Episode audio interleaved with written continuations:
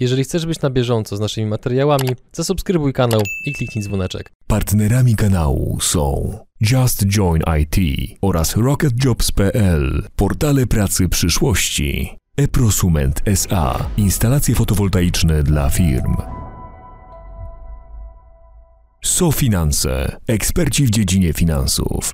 IBCCS Tax, spółki zagraniczne, ochrona majątku, podatki międzynarodowe. DPD, Twoi eksperci w doręczaniu. Linki do partnerów w opisie materiału. Dzień dobry drodzy widzowie, Adrian Gorzycki, Przygody Przedsiębiorców. Witam Was w kolejnym odcinku naszego programu, gdzie tym razem naszym gościem jest... Daniel Jankowski, witam serdecznie. Drodzy widzowie, nim zaczniemy, to musicie wiedzieć o tym, że Daniel w swoim życiu, mówiąc wprost, generalnie nie miał łatwego startu, a pomimo tego osiągnął spektakularne efekty biznesowe, o których dzisiaj będziemy mówili, więc żeby w ogóle zarysować kontekst, drogi Danielu, to powiedz proszę, na czym polegał ten niełatwy start?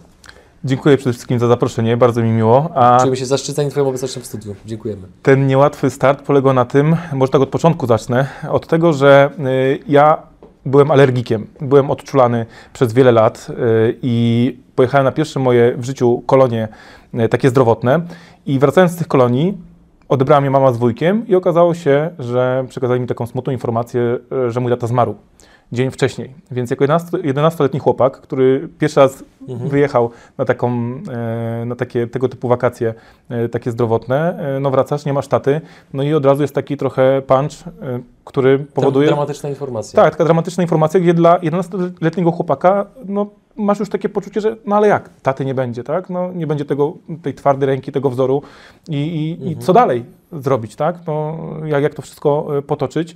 No i to był taki moment, który mm, nie był łatwym momentem, bo, bo, bo czułem się gorszy od innych moich rówieśników, z tego względu, że oni mieli kompletne rodziny. Ja też nigdy nie byłem asem, jeżeli chodzi o edukację, więc y, tutaj też za tym poszły oceny. Byłem bardzo zamkniętą osobą w sobie.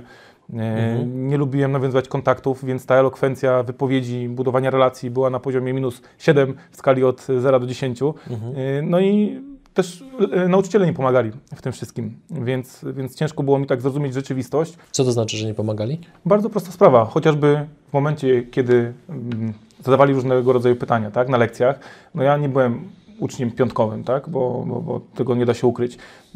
Nadrabiałem innymi rzeczami. Bardzo mocno deprymowali, mm, stawiając złe oceny, jakieś komentarze e, takie też e, w moją stronę leciały, bo też inaczej wyglądałem niż teraz. E, Do tego doszła też e, duża nadwaga, e, gdzieś tam, gdzieś tam moja bujna czupryna, której może teraz nie widać z perspektywy czasu, ale e, no, to się wszystko składało na to, że, że czułem takie trochę piętno też na sobie, jeżeli chodzi tutaj o, o moją osobę.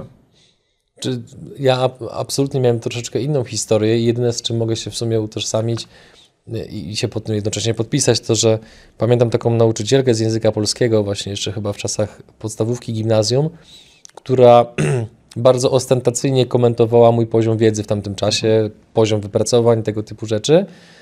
Więc jestem ciekaw, jak bardzo byłabyś zdziwiona, gdyby się okazało, że nagle wykonuje pracę, która przede wszystkim wymaga umiejętności humanistycznych, ale to tylko taka, taka, taka, taka dygresja. Co było tym punktem zwrotnym u Ciebie, że pomimo a, w pewien sposób trudnego startu, który absolutnie no, w żaden sposób nie zdradzał tego, że mm, osiągniesz takie sukcesy biznesowe, że jednak zacząłeś właśnie po- podążać w takim, w takim kierunku? Jasne. Pierwsza sprawa to była taka, że zdałem sobie w ogóle tak mentalnie sprawę z tego, że no, wydarzyła się tragedia, ale tak mówiąc bardzo kolokwialnie, świat się na tym nie kończy. Trzeba żyć dalej. Wyszedłem następnego dnia na ulicę i zobaczyłem, że ci ludzie normalnie żyją. Że dla nich się życie toczy, a, a niektórzy osiągali różne sukcesy, niektórzy różne tragedie, więc miałem taki moment, kiedy starałem się zrozumieć rzeczywistość. Gdzie, gdzie dlaczego jest tak, że niektórzy idą do przodu pomimo przeciwności, a niektórzy zatrzymują się w danym, w danym miejscu. I to mi zajęło, tak szczerze powiedziawszy, około 3-4 lat takiego, takiej rozkminki jako nastolatka, gdzie ja byłem trochę w takim innym świecie, bo większość moich znajomych, jak no, graliśmy w piłkę, no to oni grali, a ja już tam analizowałem e, różne rzeczy w głowie, więc byłem bardzo dojrzały ponad to, co, co, co moi ró- rówieśnicy w tamtym czasie sobą reprezentowali. Miałem trochę inne podejście, ale bardzo wiele zmienił hip-hop. Może to tak zabrzmi dziwnie, ale dla młodego chłopaka, który ma 9 lat starszego brata, więc brat jest trochę na innej orbicie, już y, wychodził z domu w momencie, kiedy, kiedy Tak. ta tragedia się wydarzyła. Szukałem wśród rówieśników pewnego takiej, jak gdyby płaszczyzny do rozmowy, pewnego zrozumienia. Tam nie zawsze to y, znajdowałem. Mama też y, była osobą bardzo zapracowaną. Więc ja. Pewnie robiła wszystko, żeby wam zapewnić godny byt. Tak, tak, tak. Bardzo, bardzo silna kobieta, która miała swoje wzloty i upadki. Y, Wiadomo, no też było jej ciężko, bo musiała sobie z dnia na dzień poradzić, tak? Bez, Mhm. Tak. bez jakiejś takiej wiedzy finansowej, więc trochę taki przed moment wyprzedawania majątku, który był budowany przez wiele lat. Mhm. Y, I ten hip-hop właśnie i to, że mogłem wtedy zagłębić się i zrozumieć taką pewnego rodzaju interpretację, że okej, są różne sytuacje w życiu, ale to też nie jest koniec świata, że bardzo zależy wiele od naszego nastawienia, od naszych umiejętności, od wiedzy, od doświadczenia i to było piękne, bo ten hip-hop wyglądał kiedyś inaczej. Jak słuchałem płytę chociażby Gramatika, Światła Miasta, czy Fenomen, e, kawałek Szansa, czy, czy, czy Eldokę później w dalszych kawałkach, czy w ogóle pierwszy kawałek WWO Jeszcze będzie czas, no to w ogóle samo słowo Jeszcze będzie czas, by odpoczywać, tak? Gdzie to też może Tak. się wydaje takie kolokwialne, no jak jeszcze będzie czas, by odpoczywać, ale to też mi dało takie wielowymiarowe spojrzenie, że hej, no teraz jest ten moment i, i warto gdzieś e, też podnieść się trochę na te kolana, e, wstać z tych kolan, otrzepać e, ten kurz i, i zacząć się bardziej świadomie rozwijać. Mhm. Znaczy ja myślę, że ja się również po tym też mogę podpisać, że hip-hop bardzo mocno ukształtował mnie czy mojego wspólnika, bo się na tej właśnie muzyce wychowywaliśmy, bo zawsze z, naszej perspektywy miała taki bardzo ona silny i wyraźny przekaz, o czym zresztą bardzo często mówimy w naszych materiałach i takie odwołania do hip-hopu robimy bardzo często. Więc e, jeżeli wśród Was, drodzy widzowie, są osoby, które, na które również hip-hop miał duży wpływ, to proszę dajcie znać w komentarzu. Chętnie o tym poczytamy. No i dobrze, mamy hip-hop, który w pewien sposób układa Ci pewne rzeczy w głowie. Co jest dalej? No właśnie, co jest dalej? Dalej jest to, czego się w ogóle nie spodziewałem, czyli edukacja. Bo y, kończąc, ja byłem ostatnim rocznikiem, jestem 8-5 rocznik, czyli ostatni rocznik, który miał ten taki system nauczania, że 8 lat w podstawówce, potem szkoła średnia 4 lata. I poszedłem do liceum. Okazało się, że trafiłem do y, klasy sportowej, ponieważ nie miałem zbyt dobrych ocen, więc akurat tak mnie zaklasyfikowali. I była taka dosyć ciekawa sytuacja, gdzie na pierwszym WF-ie to była klasa y, o profilu y, sportowym, ale piłka nożna, jeżeli chodzi już tak konkretnie doprecyzowując. I na pierwszym treningu trener mi powiedział prosto w twarz, Daniel, z tego pieca y, chleba nie będzie, ale polubiłem Cię, więc zostawię Cię w tej klasie. Czyli nie wyrzucę Ciebie, wiesz, dostajesz w pierwszym tygodniu taki strzał na zasadzie, okej, nie wyrzucę Ciebie, tak, ale, ale no, w piłkę no, ż- żadnego sukcesu nie osiągniesz. Ja sobie mówię, dobra, no w piłkę nie osiągnę, ale to już był taki moment nastoletni. Mówię, i tak będę miał tego sportu dużo. Yy, Zaczęły się już tutaj takie relacje damsko-męskie, już zacząłem też dbać bardziej o siebie, taki przeszedłem bardzo mocną przemianę i schudłem bardzo mocno i zacząłem dbać o wygląd. No i mówię sobie, świetnie by było móc e, się rozwinąć w takim konspekcie, żeby ta partnerka moja, przyszła dziewczyna e, i tak dalej, czuła się komfortowo, bezpiecznie. Więc zacząłem trenować boks. I dla siebie, żeby nauczyć się e, samoobrony, bo wychowywałem się na osiedlu, więc tutaj też widziałem różne, e, jak to się mówi, akcje osiedlowe, tak? Tak, sytuacje. Jestem z Łodzi, więc były, były różnego rodzaju wjazdy na osiedla, jak to się mówi, tak? Łódź słynie z tego, że też no, nie tylko były wjazdy takie zwykłe, że no, jeszcze miałem ten komfort, że jeszcze wtedy bi- y, były bitwy na pięści, tak? Potem to wiadomo, że się przeistoczyło w tak zwane sprzętówki, ale wiedziałem, że po pierwsze dla siebie, a po drugie dla tej bliskiej osoby, no i tam zacząłem, tam się wkręciłem bardzo mocno i to był taki kolejny element sport, gdzie on mi pokazał bardzo wiele. Dał mi dużo pewności siebie, y, mentalnie na mnie też wpłynął, pokazał mi, że w bardzo niedługim okresie czasu można osiągać bardzo fajne wyniki, jak jest się konsekwentnym y, i, i się po prostu nie odpuszcza i się myśli też świadomie, bo ktoś może pomyśleć, no boks, czym jest boks? No głupi sport, bo walą się po gębie, tak? Ale to jest bardzo mądry sport, bo cała energia, cała siła wychodzi z nóg. Tak jest. Więc bardzo mało kto w ogóle o tym, o tym wie. Wszyscy myślą, że to trzeba być y, mega mocno napakowanym gościem, a to wychodzi właśnie taka ciekawostka, że nogi przede wszystkim dobrze, dobrze, dobrze wy, wyprowadzony cios, dobrze uderzenie chociażby na brodę, gdzie, gdzie nie trzeba mocno uderzyć, a, a knockout gwarantowany. Wszystko zaczyna się od kostki, nie? A nie od, od pięści czy od ramienia. Tak, tak, tak. tak Coś tak, tam tak. liznąłem sportów walki, więc tam y, absolutnie się z tym zgadzam. I tutaj taką dygresję mogę powiedzieć, że mm, używając, opowiadając tę dygresję, muszę użyć brzydkiego słowa, bo tu będę cyto, cytował dosłownie autora tych słów. Em, pewien miliarder kiedyś powiedział coś takiego, że mm, to chyba na blogu Zaniaskiniowca czytałem, że on trenuje i na siłowni, i sporty walki po to, żeby potem wchodząc do sali konferencyjnej, gdzie będzie z kimś prowadził negocjacje, żeby od pierwszej sekundy skanując otoczenie miał taką świadomość, że wszystkim może w I to może to się wydawać prostackie, absolutnie jakby rozumiem, jeżeli ktoś tak pomyśli, natomiast to są słowa gościa, który zbudował miliardowy majątek.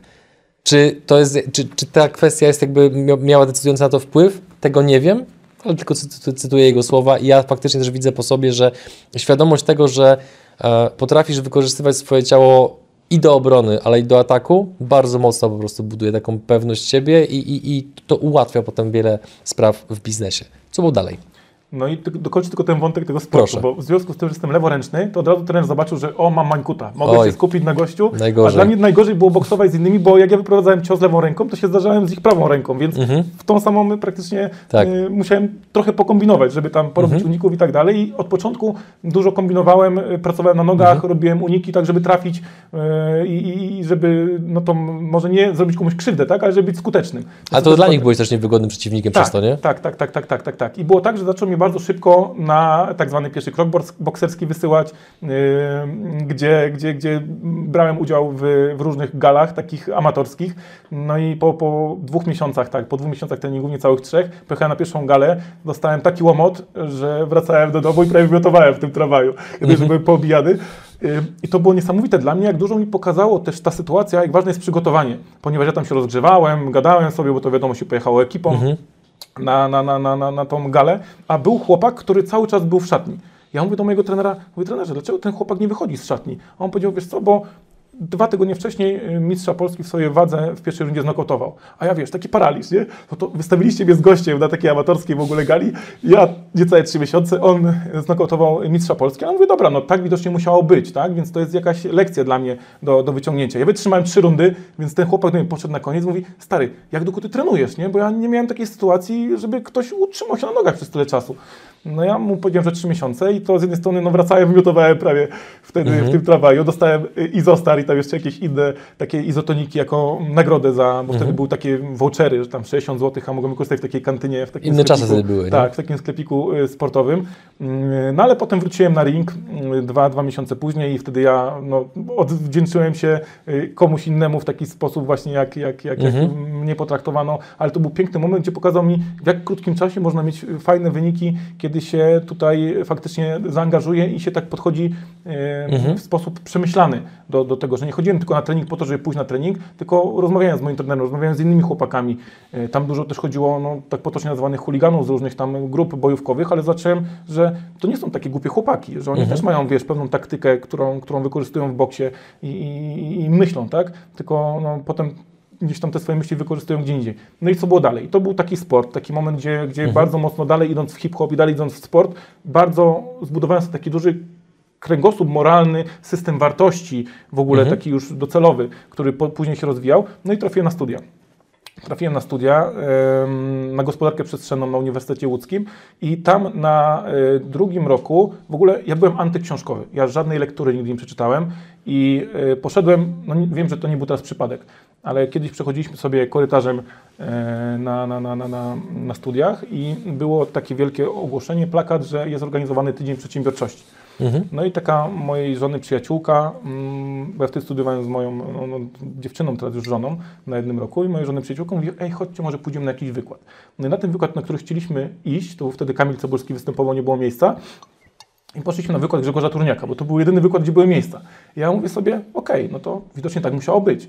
No i wyskoczył Grzegorz Turniak na, na scenę. Ja mówię, kurde, fajny gość, w różnych korporacjach pracował, fajnie gada, w ogóle pokazał coś takiego jak mapa myśli, a ja wtedy mm, w ogóle mi głowę rozwaliło. Mówię, wow, jest coś takiego jak mapa myśli, więc nie trzeba notować, można to jakoś tak bardziej mm, obrazowo sobie do tego podejść. Ja jestem wzrokowcem i wtedy, wiesz, taki cały spięty, zestresowany, mówię, no muszę tą szansę wykorzystać, muszę zadać mu jakieś pytanie. Tylko jakie pytanie mu zadać?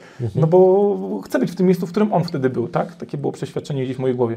I podszedłem do niego, zapytałem się, Grzegorz, panie Grzegorzu wtedy, yy, jakąś książkę, którą by pan polecił, tak? Taką, której warto zacząć.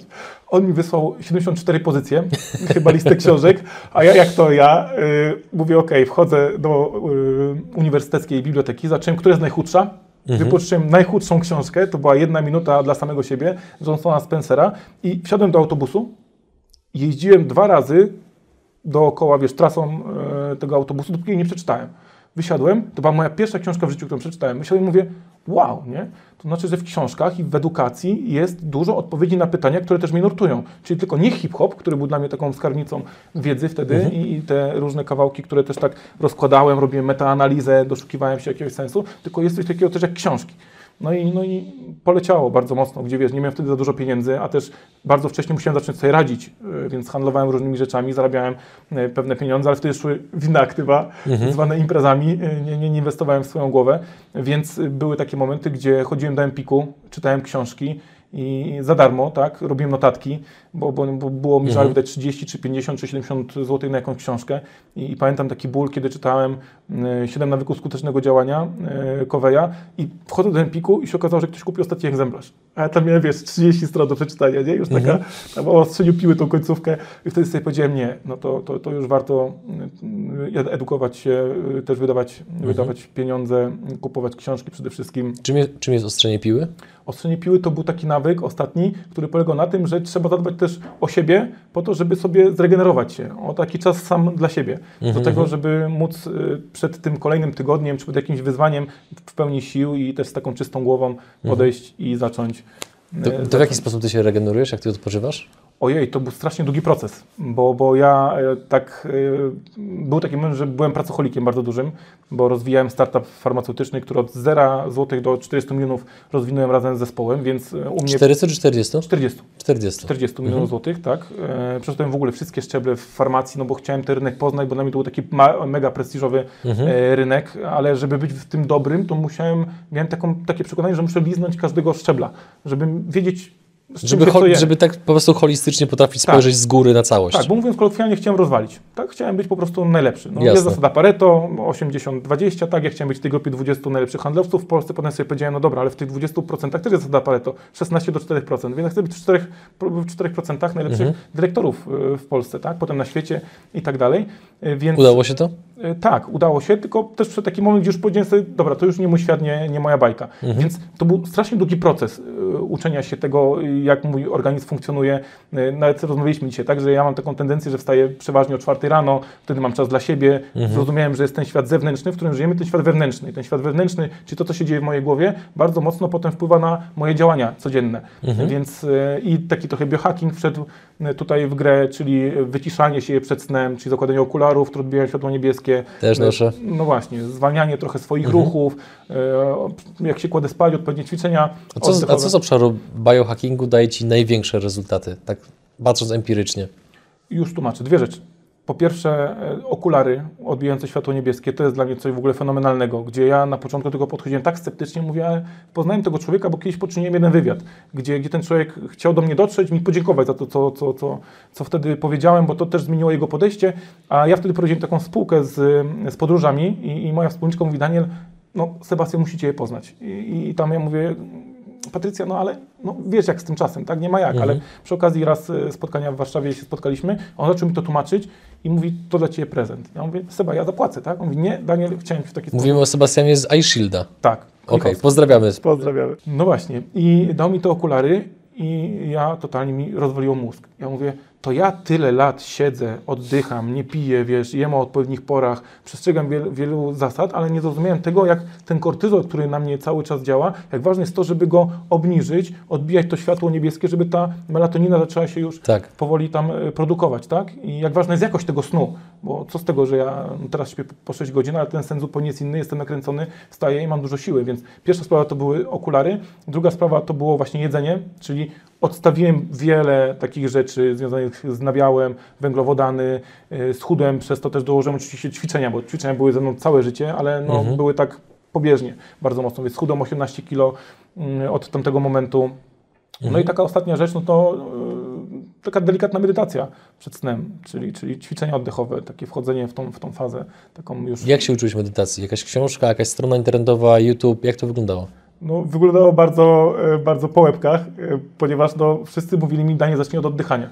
E, I na tym, żeby nie myśleć o niczym. A ja mówię, ja nie mogę nie myśleć o niczym. U mnie jest milion różnych pomysłów. Nie ma czegoś takiego, jak nie myśleć o niczym. No, to zawsze coś się dzieje, zawsze coś można zrobić lepiej, na jakiś pomysł wpaść i tak dalej. I bardzo ciężko mi przychodziło to, żeby właśnie skupić się tylko na dwóch rzeczach. Na tym, żeby zamknąć po prostu oczy, tak? Kładłem sobie coś, coś na oczy, żeby mnie, światło do mnie nie docierało, zacząć oddychać i skupić się na tym faktycznie na wdechu, wydechu, na swoim ciele, a nie na tym, co się dzieje w głowie. Więc u mnie to, to od tej strony się zaczęło mm, i tak, i tak, i tak zostało. Dzięki, że jesteś z nami i oglądasz nasze filmy. Chcielibyśmy przekazać Ci krótką informację. Przygody przedsiębiorców to nie tylko wywiady. Na co dzień zajmujemy się przede wszystkim generowaniem leadów dla biznesu za pomocą YouTube i wideo marketingu. Jeżeli chcesz sprawdzić, jak moglibyśmy pomóc Twojej firmie pozyskiwać więcej klientów, skontaktuj się z nami wysyłając maila na adres kontakt małpa przygodyprzedsiębiorców.pl. Jakie dodało efekty medytacja? Bo pytam dlatego, ponieważ zauważyłem, że no jednak tych wywiadów już kilka zrobiliśmy na kanale i po prostu często się łapię na tym, że wielu przedsiębiorców odnoszących ponadprzeciętne rezultaty pomimo że każdy z nich jest wyjątkowy, ma inną drogę za sobą, to jednak bardzo często stosują podobne narzędzia. I medytacja myślę, że pojawia się u naprawdę sporej grupy naszych gości. Stąd jestem ciekaw właśnie, co ta medytacja dała Tobie, że cały czas ją praktykujesz. Jasne. Ja mam takie podejście w ogóle, że jeżeli czegoś nie wiem, to pytam. Ludzi, którzy są w tym miejscu, do którego ja chcę dojść. Mhm. I e, jak się żegnałem z farmacją, to pojechałem do mojego przyjaciela Dawida e, i mówię, Dawid, on mnie w ogóle zobaczył i mówi, ja jeszcze nic nie zdążyłem powiedzieć w ogóle. On na mnie patrzył i wiesz, miał cudowny okres przed sobą, nie? A ja nie wiedziałem, czy mam go już tutaj, wiesz, lewym, e, prostym potraktować, czy lepiej go podciąć i delikatnie poddusić. Mówię, stary, mi się życie wali, nie? W ogóle, wiesz. E, no ale co tobie zrobił na moim miejscu? E, no i on mi powiedział w sumie trzy rzeczy. Pierwszy powiedział, Daniel, jedź na urlop. Po drugie, pospotykaj się z ludźmi, zawsze miałeś taką tendencję do tego, że ludzie Ciebie lubili, że potrafiłeś się wysławiać, że nikogo nigdy nie oszukałeś, masz fajne wartości, mhm. dobrze ludzie się przy Tobie czują. Zobacz, jakie mają przed sobą wyzwania. Czy ktoś wchodzi na, wiesz, w jakimś polu kukurydzy e, zabłądził, czy ktoś wszedł na jakąś górę, nie wie jak z niej zejść, czy gdzieś tam popłynął jakąś łódką i mu żagle porwało. No i trzecia rzecz mi powiedział, poukładaj sobie wszystko w głowie, żebyś był jak ninja, żebyś mógł wtedy wyjść i napierdzielać wszystkich, nie?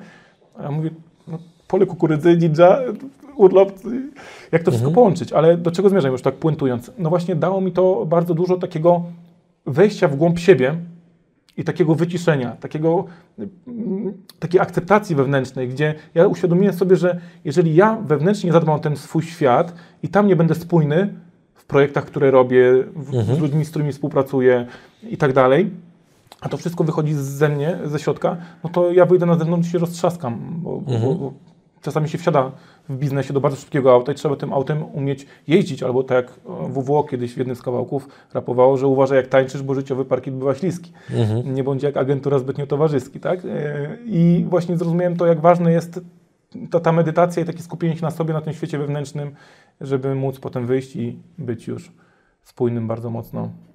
Zanim zadam jedno, jedno pytanie, to zadam najpierw drugie. Czy Obecny status, status majątkowy pozwala ci powiedzieć, że jesteś milionerem? Tak. tak Okej, tak, tak, dobra, tak. To, to, to, do tego wrócimy za chwilę. Dlaczego odszedłeś z farmacji, będąc jednym z lepszych, z tego co zrozumiałem, e, handlowców, który e, zarabiał dobre pieniądze? No, podejrzewam, że niczego ci nie brakowało pod kątem takim materialnym, finansowym, czyli jest to taki powiedzmy stan, do którego dąży, zakładam, że większość osób. Potem, kiedy go osiągają, to bardzo często można usłyszeć, że okazuje się, że tutaj jednak nie o pieniądze chodzi w życiu, ale to jest jakby kolejny etap świadomości. Więc co spowodowało, że ty właśnie z farmacji odszedłeś? Tym bardziej, że jest to branża taka, można by było wręcz rzec, e, no w pewien sposób, może nie elitarna, ale taka, w której są zawsze duże pieniądze. Mhm. Niezależnie, czy jest hossa, czy bessa na rynku, ludzie potrzebują lekarstw, a ty z tej branży odchodzisz. Leo, why?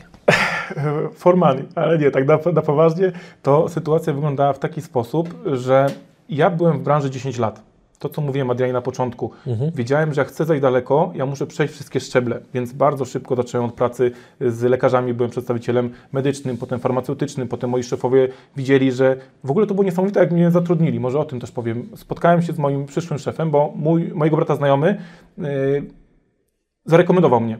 I spotkałem się z moim przyszłym szefem w McDonaldzie. On tam jechał z trasy, z jakiejś hurtowni i tak dalej, wpadł do tego McDonalda i mówi do mnie, yy, spoko mi się z tobą rozmawia, yy, zróbmy tak, masz trzy miesiące, żeby zrobić wynik, jak nie, to cię ty, z roboty. Ja mówię, pasuje mi to, mówię, super, tak? No, musi być jakaś taka motywacja. Wtedy była motywacja kija, ale też miałem motywację marchewki, że mówię, mhm. okej, dobra, no to fajnie, bo ktoś konkretnie stawia mi tutaj e, warunki, ale z drugiej strony dał mi dużą niezależność. I to było niesamowite, że ja w trzy miesiące osiągnąłem te wyniki i pamiętam pierwszą cyklówkę, jak oni się kopali pod stołem, ci moi szefowie, tak? I mówią, wiesz, nie wierzyli, że przed gościu, który coś zrobił, a ja nie wiedziałem, że się tego nie da zrobić. Rozumiesz, tak? Nie wiedziałem, że przez 5 lat nikt nie mógł osiągnąć na, na, tym terenie. A ja wpadłem, mówię, spoko, nie? Zróbmy mhm. to. I była taka sytuacja, że potem zaczęli mnie bardzo mocno awansować. Zostałem kierownikiem, wiesz, w wieku 25 lat, już zarządzałem grupą kilku osób, gdzie tam było osoby po 30, parę lat po 40 lat, doświadczeni handlowcy.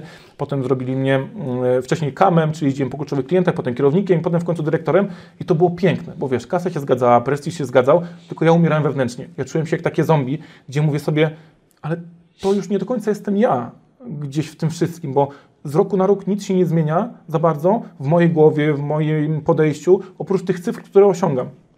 No i była taka sytuacja, gdzie moi szefowie ówczesni sprzedali firmę y, koncernowi bardzo dużemu, no i było na rękę to, żeby też nam się tutaj rozstać po drodze y, gdzieś, a ja już, już czułem, że no, no, nie mogę dłużej, tak, bo, bo no, zatruwałem siebie od środka. Ile zarabiałeś w sztywnym momencie fary- formacji? Jeżeli było- to jest tajemnica. To było kilkadziesiąt tysięcy złotych miesięcznie.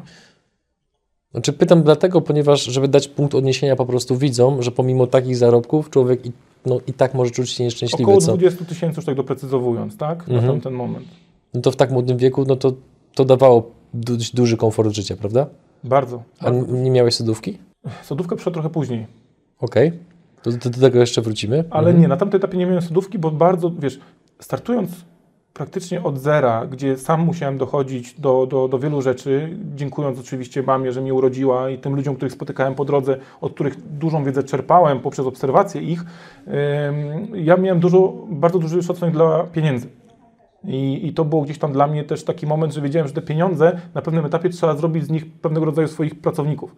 Wykorzystać tą dźwignię, którą się e, budowało przez tyle lat, tylko nie wiedziałem wtedy, w którą stronę pójść. Bo tak trochę po omacku szukałem różnych rozwiązań e, i inwestowałem na giełdzie i w jakieś inne projekty i popełniłem mnóstwo błędów, miałem kilka też sukcesów, ale sodówka na tamtym etapie nie, nie uderzyła. Byłem do tej pory, nawet czasami niektórzy ludzie mnie spotykają, mówią, "Daniel, jesteś dalej taki, jaki byłeś. Jesteś e, normalnym facetem, nie odbiło ci i, i to jest super, tak? E, Nawet ostatnio miałem taką sytuację ciekawą, jak jechaliśmy akurat na bardzo ważne spotkanie, zatrzymaliśmy się w McDonaldzie. No i tam wzięliśmy sobie kawę, inne rzeczy i ja idę, patrzę, frytka leży na ziemi. No i wziąłem tą frytkę, podniosłem, wrzuciłem. A ci ludzie tak stoją, mówią, serio? Nie, naprawdę? A ja mówię, no co w tym dziwnego, no leżała frytka, no to podniosłem, wyrzuciłem, tak? Więc takie małe rzeczy yy, myślę, że, że, że cieszą mnie yy, i wtedy mm, to nie był moment takiej, takiej, takiej sodówki, bardziej był moment takiego dużego szacunku do tego, co się osiągnęło i szukania jakiegoś kierunku dla siebie. Mhm. Czyli dobrze rozumiem, że po epizodzie, jakim była farmacja, wtedy właśnie wystartowała Twoja historia biznesowa? Ja wcześniej, już po godzinach w ogóle próbowałem różnych takich rzeczy, bo zobaczyłem, jaki jest duży w rynku farmaceutycznym problem ze strony farmaceutów.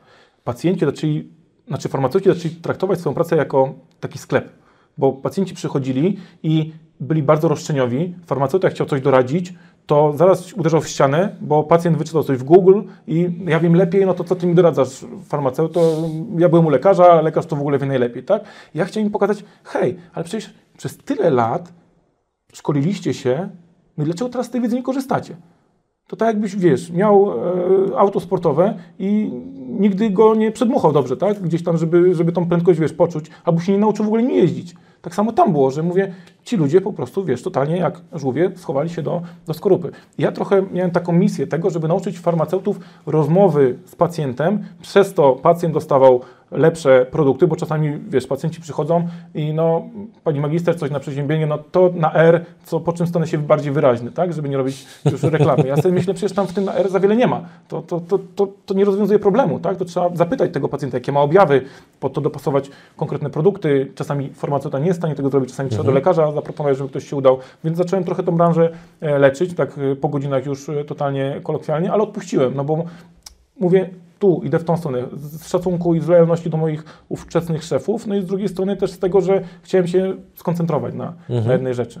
Okej, Czy- czyli jak się skończył epizod z farmacją, wtedy ten, ten powiedzmy działalność biznesowa tak nabrała rozpędu po prostu. Znaczy wtedy to był taki wielki moment, e, gdzie nie wiedziałem co robić. Okej, czy byłeś zagubiony? To był ten, ten, ten moment bycia w polu kukurydzy. Bardzo obrazowo no, w bardzo zresztą. Mhm. wysokim polu kukurydzy i w ogóle nie wiedziałem, w którą stronę iść, tak? bo, bo w którą bym nie poszedł, no to cały czas jeden, jeden, jeden krajobraz, kukurydza, kukurydza i jeszcze raz kukurydza. Mhm. No to właśnie zanim ten wątek rozwiniesz, to ja zadam takie bardzo proste i trywialne pytanie. Drogi Danielu, z czego te miliony? Scena jest twoja. Okej, Y, czy już teraz przejść tak konkretnie, tak? Do... A czy możesz oczywiście zacząć od tego, że, no bo to jest w ogóle, wiesz, fascynujące, że jest moment, w którym jesteś zagubiony, i doprowadzasz do tego, że twoje przedsiębiorstwa w tej chwili generują kilkadziesiąt milionów obrotu rocznie. To jest, no to, ja- ci się kłaniam nisko za to, bo to jest naprawdę ogromne osiągnięcie. Tym bardziej, że jak się z tobą rozmawia, czy przed kamerą, czy poza kamerą, drodzy widzowie, Daniel poza kamerą jest dokładnie taki sam. E, jesteś bardzo skromny. Masz w sobie dużo takiej pewnej pokory, pewnej życzliwości i tylko potwierdzasz zasadę, o której już wielokrotnie słyszałem, którą staram się regularnie powtarzać, bo wydaje mi się, że wokół pieniędzy narosło sporo mitów i, i, i nieprawdy, że mm, pieniądze nie czynią ludzi złymi, tylko pieniądze wzmacniają te cechy, które my naturalnie już w sobie mamy. Jesteś hojny, będziesz bardziej hojny, e, jesteś nieprzyjemnym człowiekiem, prawdopodobnie będziesz bardziej nieprzyjemny.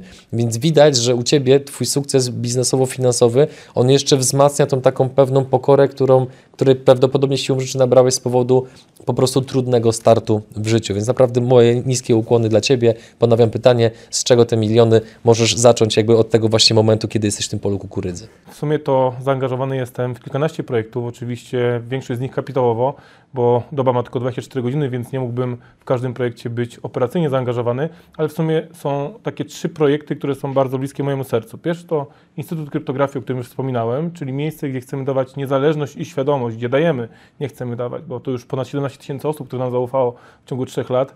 E, I nie tylko w kontekście bezpieczeństwa, czy w kontekście informacji odnośnie nowych technologii, programowania, ale również w aspekcie inwestowania, szerzenia wiedzy w kontekście tradingu, w kontekście inwestycji długoterminowych, czy też budowania kapitału żelaznego, w zależności od tego, kto jaki ma poziom ryzyka. To jest taki pierwszy projekt, który był w sumie, no, można by powiedzieć, moim pierwszym projektem i dalej bardzo mocno jestem tam sercem, jak i też swoją pracą.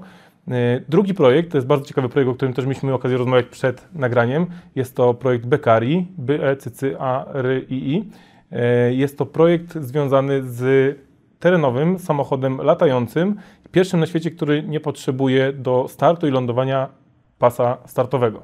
To jest coś, co pamiętam kiedyś, jak byłem dzieckiem, oglądało się bajkę Jetsonowie, to teraz faktycznie się realizuje. I o tyle jest to ciekawe, że jest to projekt, który został wynaleziony przez polskiego wynalazcę który wrócił po wielu latach edukacji do Polski i w Przemyślu w swoim zaciszu domowym ten projekt zrealizował. My teraz będziemy w przyszłym roku robić prototyp, będziemy też na wiosnę robić akcję crowdfundingową.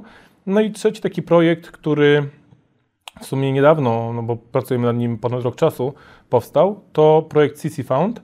Jest to projekt, który jest zdecentralizowaną aplikacją, która z jednej strony łączy informacje, które są w Google, z drugiej strony tą wiedzę, którą daje Wikipedia, ale jest to miejsce, które pozwala dojść do czasami nieoczywistej prawdy, dojść do tej esencji, dojść do tego know-how, które wynika z tej wiedzy i też pozwala na katalogowanie odpowiednie, tak żeby można było łatwo znaleźć to, czego się szuka. No i oczywiście będzie dawało możliwość monetyzacji osobom, które będą chciały tą wiedzę też y, dostarczać.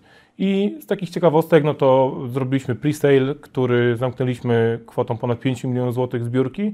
Też no, to troszkę przewyższyło nasze jak gdyby oczekiwania i, i, i tą ilość y, procentową firmy, którą chcieliśmy oddać w ręce akcjonariuszy, więc zdecydowaliśmy się do swoich udziałów dać po prostu więcej, żeby móc zrealizować pewną pulę. No i też będziemy na wiosnę, może w trzecim kwartale 2021 roku realizować dalszą zbiórkę pod ten projekt. I to tyle z takich najważniejszych projektów. Jeszcze jeden taki mały projekt, który w sumie staje się dużym projektem, ale o nim może będę mówił w przyszłym roku, jak już fakt będzie y, można ogłosić. Tak więc to tyle, jeżeli chodzi o projekty, które są mi bliskie sercu i które dają mi, no właśnie, może powiem, po co to wszystko robię, o, bo to jeszcze teraz taka rzecz mi przyszła do głowy. Moim marzeniem od bardzo dawna jest to, aby stworzyć system edukacji dla młodych pokoleń, który będzie dawał nam możliwość budowania bardzo dojrzałych, świadomych ludzi, którzy potem będą rozwijać Polskę, ponieważ sam bardzo dużo czasu poświęcam na rozwijanie swoich dzieci i widzę też, jak wiele trzeba wkładać. I też no, o tym, co zresztą wcześniej mówiłem w kontekście y, moich y, doświadczeń, jeżeli chodzi o podstawówkę, o kolejne etapy mojej edukacji, jak wiele trzeba wkładać też zaangażowania w to, aby w odpowiedni sposób kierować swoim dzieckiem pod względem rozwoju emocjonalnego, pod względem rozwoju też związanego z taką y, dojrzałością, jeżeli chodzi o wiedzę inwestycyjną, o zdrowie, o sport, o taką holistykę naszego ciała. I to jest takie moje marzenie, żeby to od najmłodszych lat w dzieciach mogło procentować, rosnąć, żeby mogły się rozwijać, ale do tego wrócę, tak jak mówię, za 3 do 5 lat, bo teraz jeszcze długa droga w realizacji tych wcześniejszych projektów. Drodzy widzowie, oczywiście zgodnie z tradycją, no to ogłaszamy w tej chwili konkurs. Danielu, powiedz proszę, jakie jest pytanie konkursowe oraz co będzie nagrodą. Pytanie konkursowe jest y, związane z moim takim, z moją drogą, z moim życiem de facto i brzmi następująco. Dlaczego warto się edukować? I jeżeli chodzi o nagrodę, no to jest teraz bardzo ciekawy moment na rynku, jeżeli chodzi o inwestycje w branży y, kryptowalutowej, dlatego też chciałbym zafundować osobie, która odpowie. y, Udzieli najciekawszej odpowiedzi z Twojej tak, perspektywy. Dokładnie. Pakiet po prostu szkoleń, taki kompleksowy, gdzie będzie miała dostęp do szkolenia i fila koniecznego, gdzie Mhm. będzie mogła poznać fundamentalne podejście do inwestowania i też y, tradingowe, czyli Radka Rygielskiego, no i też Kamila Gancarza, czyli takie kompleksowe spojrzenie, Mhm. które pokazuje, że kryptowaluty mają być tylko wycinkiem całego portfela inwestycyjnego, jeżeli chodzi o budowanie aktywa i kapitału żelaznego, który potem ma na nas zarabiać. Więc to Jaka jest wartość rynkowa tego pakietu? no, ponad 12 tysięcy złotych. Okej, no to nagroda bardzo przyjemna, bardzo dziękuję w imieniu widzów, a tymczasem drodzy widzowie, e, my się z Wami żegnamy w tej części odcinka, tak jak powiedziałem, link jest w opisie filmu. E, To co Danielu, kontynuujemy rozmowę? Kontynuujemy. Jasne, jasne. Czyli można powiedzieć dla tych widzów, którzy jeszcze tego odcinka nie widzieli, że działasz w branży, między innymi w branży kryptowalut. Tak.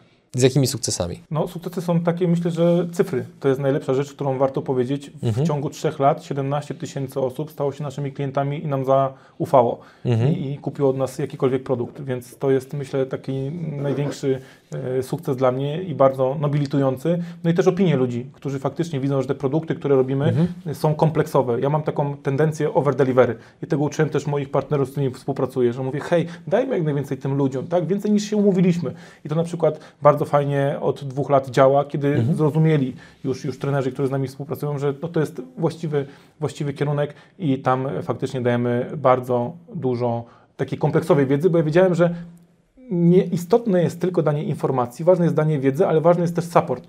Więc każdy produkt jest też tak tworzony, że tam jest potem wsparcie przez określony czas danego trenera, no i, no i wyniki, które potem ludzie e, do nas piszą. I przede wszystkim to, jak ludzie mówią, że dziękują, że coś ich w ich To życiu zmieniło. Wiesz, to są takie rzeczy, że czytasz, wchodzisz rano, tak? Ja mam taką tendencję, że nie używam w ogóle Facebooka, ale raz dziennie wchodzę na Facebooka i czasami czytając te rzeczy, Daniel, hej, jest piąta rano, moja narzeczona śpi, moje dziecko jeszcze śpi, a ja siedzę i tam, wiesz, się uczę, bo dzięki Tobie tyle już udało mi się w życiu zmienić, a jeszcze wiem, że to jest dopiero jakiś tam początek. No takie prawdziwe historie ludzi, bo ja sam byłem w pewnym miejscu, gdzie miałem dużo rozterek w życiu i, i, i fajnie, jak ktoś może sobie dzięki tej wiedzy też y, poradzić i się umocnić, tak?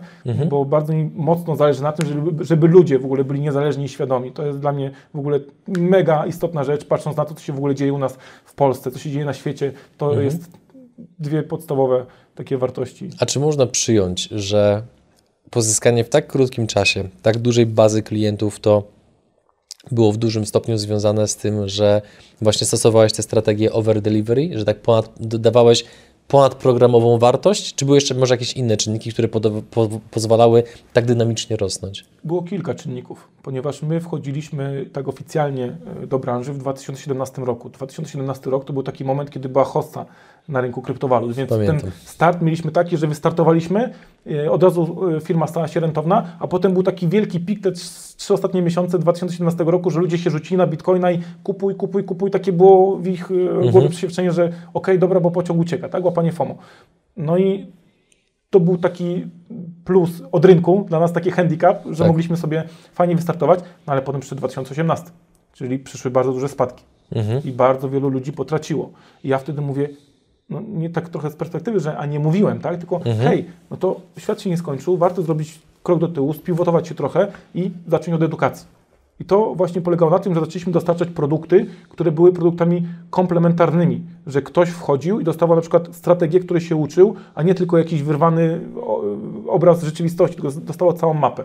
I oprócz tego, że dostawał całą mapę, jeszcze miał GPS-a w postaci właśnie wsparcia tutaj trenerów, e, coś, co wtedy nie było popularne, teraz jest bardzo popularne, że są jakieś Mhm. robione czy spotkania Q&A-owe, czy, czy, czy jest jakiś dostęp do, do, do trenera przez 3 miesiące, przez 6 miesięcy i tak dalej. My wtedy poszliśmy w tą stronę, no i myślę, że też tym wygraliśmy, że no, ta wiedza się broniła.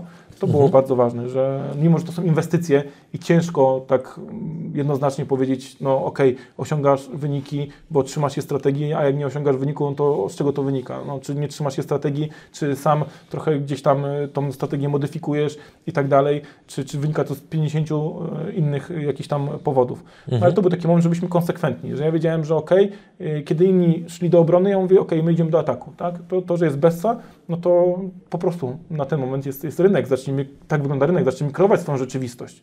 To, to, to co wiele razy w życiu mi przyświecało, że jak nie mam rzeczy wokół siebie, no to zacznę je kreować, tak? I tak było też w tamtym momencie. Zaczęliśmy dawać bardzo dużo wiedzy, Uruchomiliśmy kanał na YouTubie, który początkowo tak bardzo po macoszemu traktowałem, no ale potem gdzieś bardzo mocno e, się rozwinął. E, Zaczęliśmy też e, iść bardzo mocno w, w to, co powiedziałem, czyli w dawanie różnego rodzaju takich części produktów, tak? To się nazywa lead magnetów, ładnie, ładnie mówiąc, e, czy magnesów, jak to niektórzy nazywają, więc mogli przetestować tą, tą, tą wiedzę, zanim podejmą decyzję.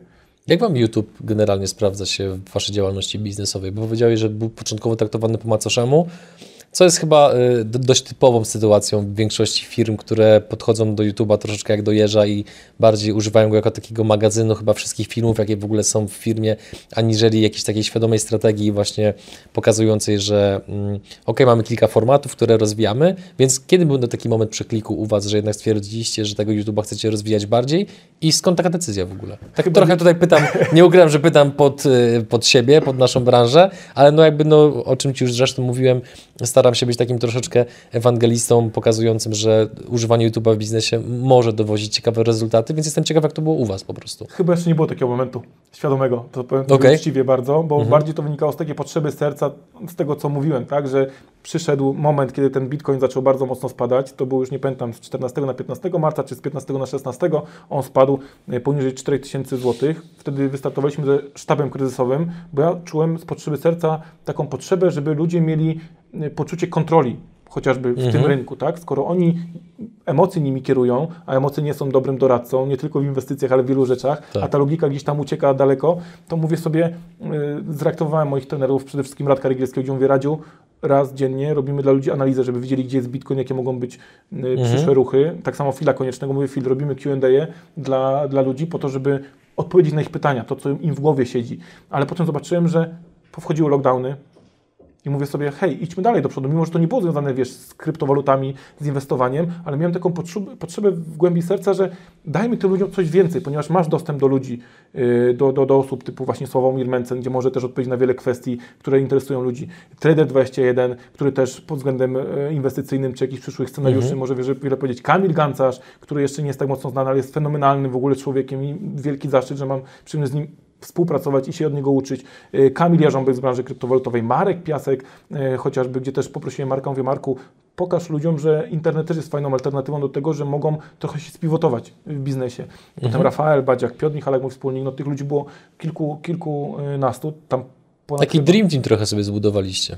tak, w ogóle ja mam takie podejście, że Avengersów, taką, kiedyś nazwałem moją ekipę moją ekipą Avengersy. Mam kilku takich Avengersów dookoła, gdzie teraz już, kiedyś Kamil tak usiadł, akurat wrócił z Dubaju i mówi, Daniel, już no, jesteśmy na takim etapie, gdzie możemy wszystko zrobić, nie?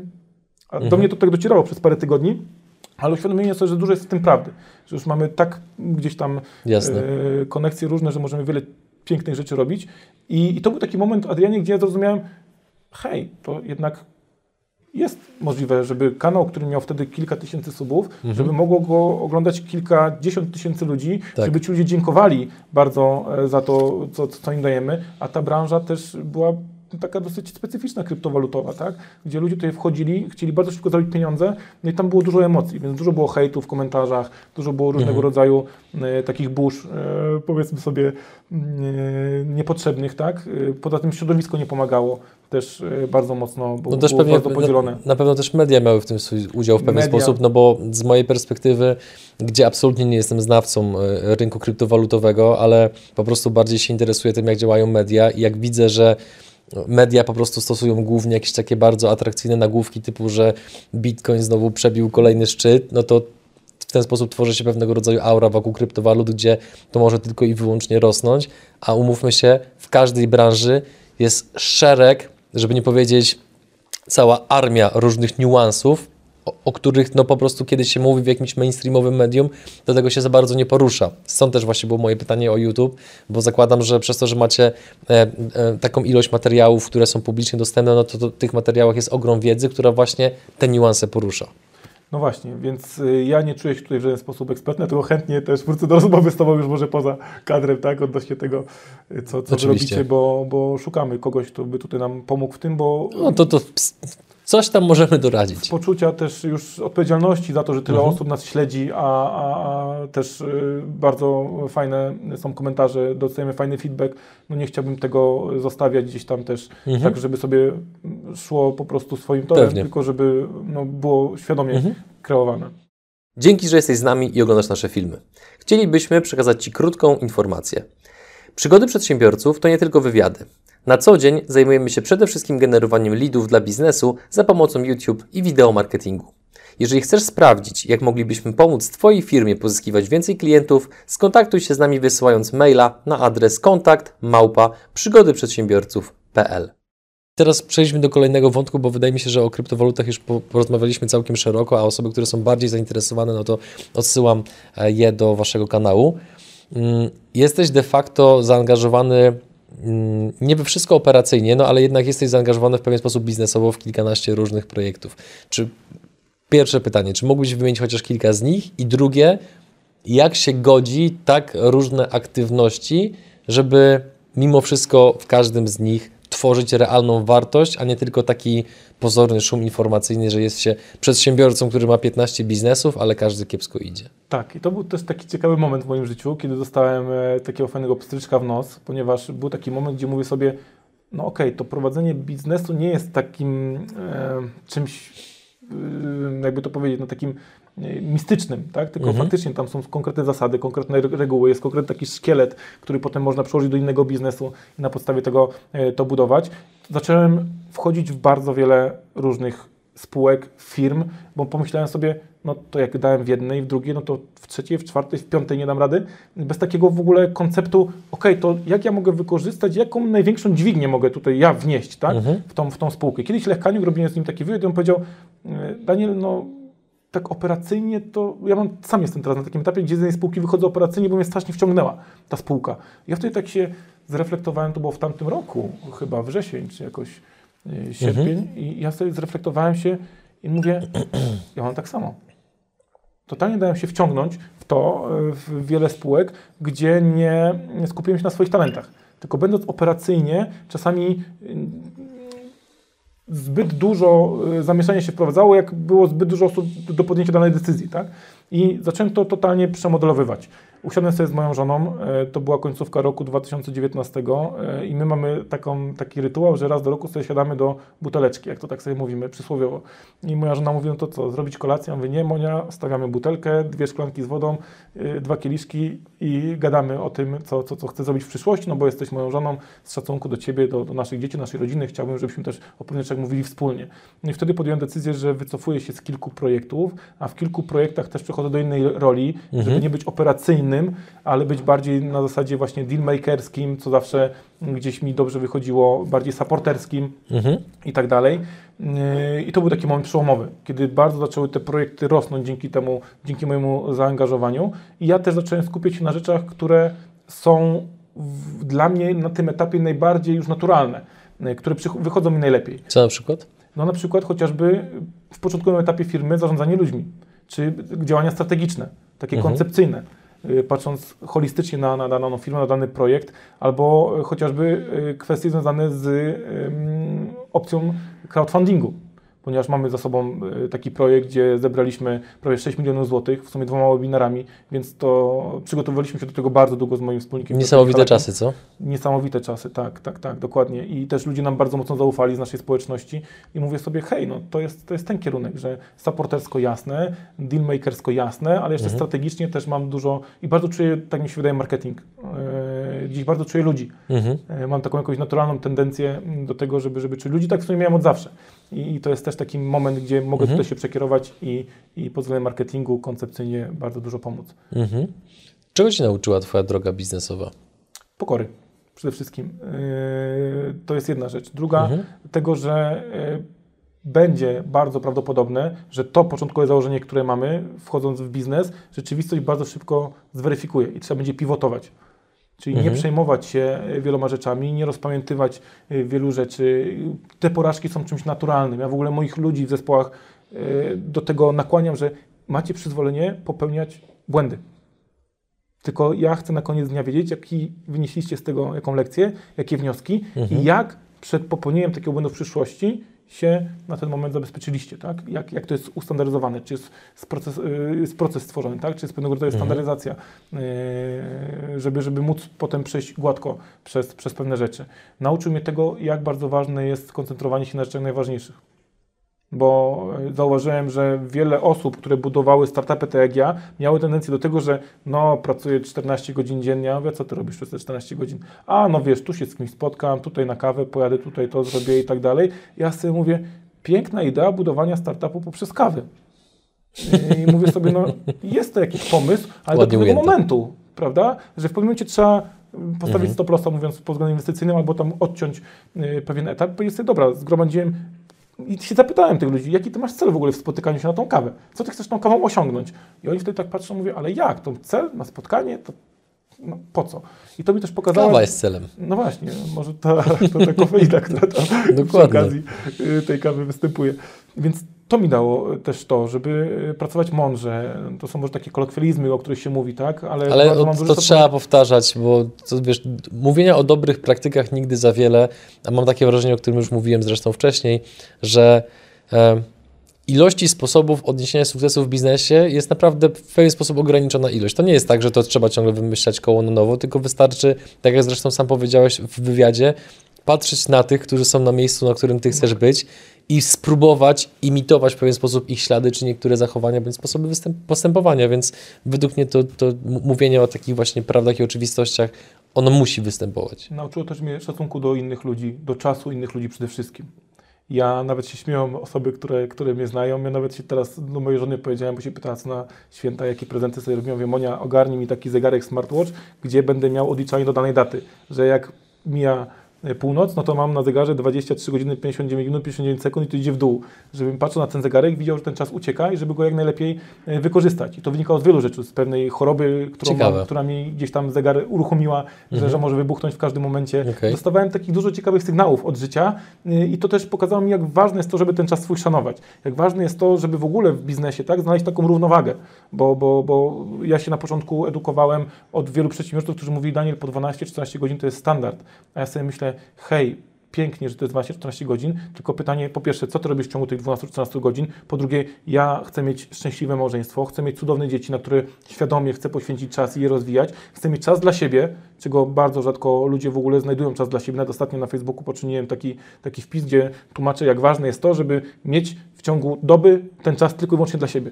Nawet, nie wiem, te 10-15, pół godziny czasu, tak? Tak. E, dlatego też ta medytacja, o której wcześniej rozmawialiśmy, te, te pewne rzeczy, które mi to dają. Mhm. Ja w ogóle mam, e, no teraz nie mam przywileju, ale mam taki nawyk, że codziennie chodzę na basen o 6 rano. I to jest taki moment dla mnie też i medytacji, bo wdech, wydech, cały czas kontakt z wodą, ale też ćwiczeń takich rozluźniających i Mhm. tak dalej. Więc to jest szeroki wachlarz rzeczy, które, które dał mi biznes. Jestem za to mega wdzięczny i, i nic bym nie zmienił, idąc tą drogą, którą idę, no bo bym nie Mhm. był w tym miejscu, w którym jestem, więc moglibyśmy o tym rozmawiać godzinami.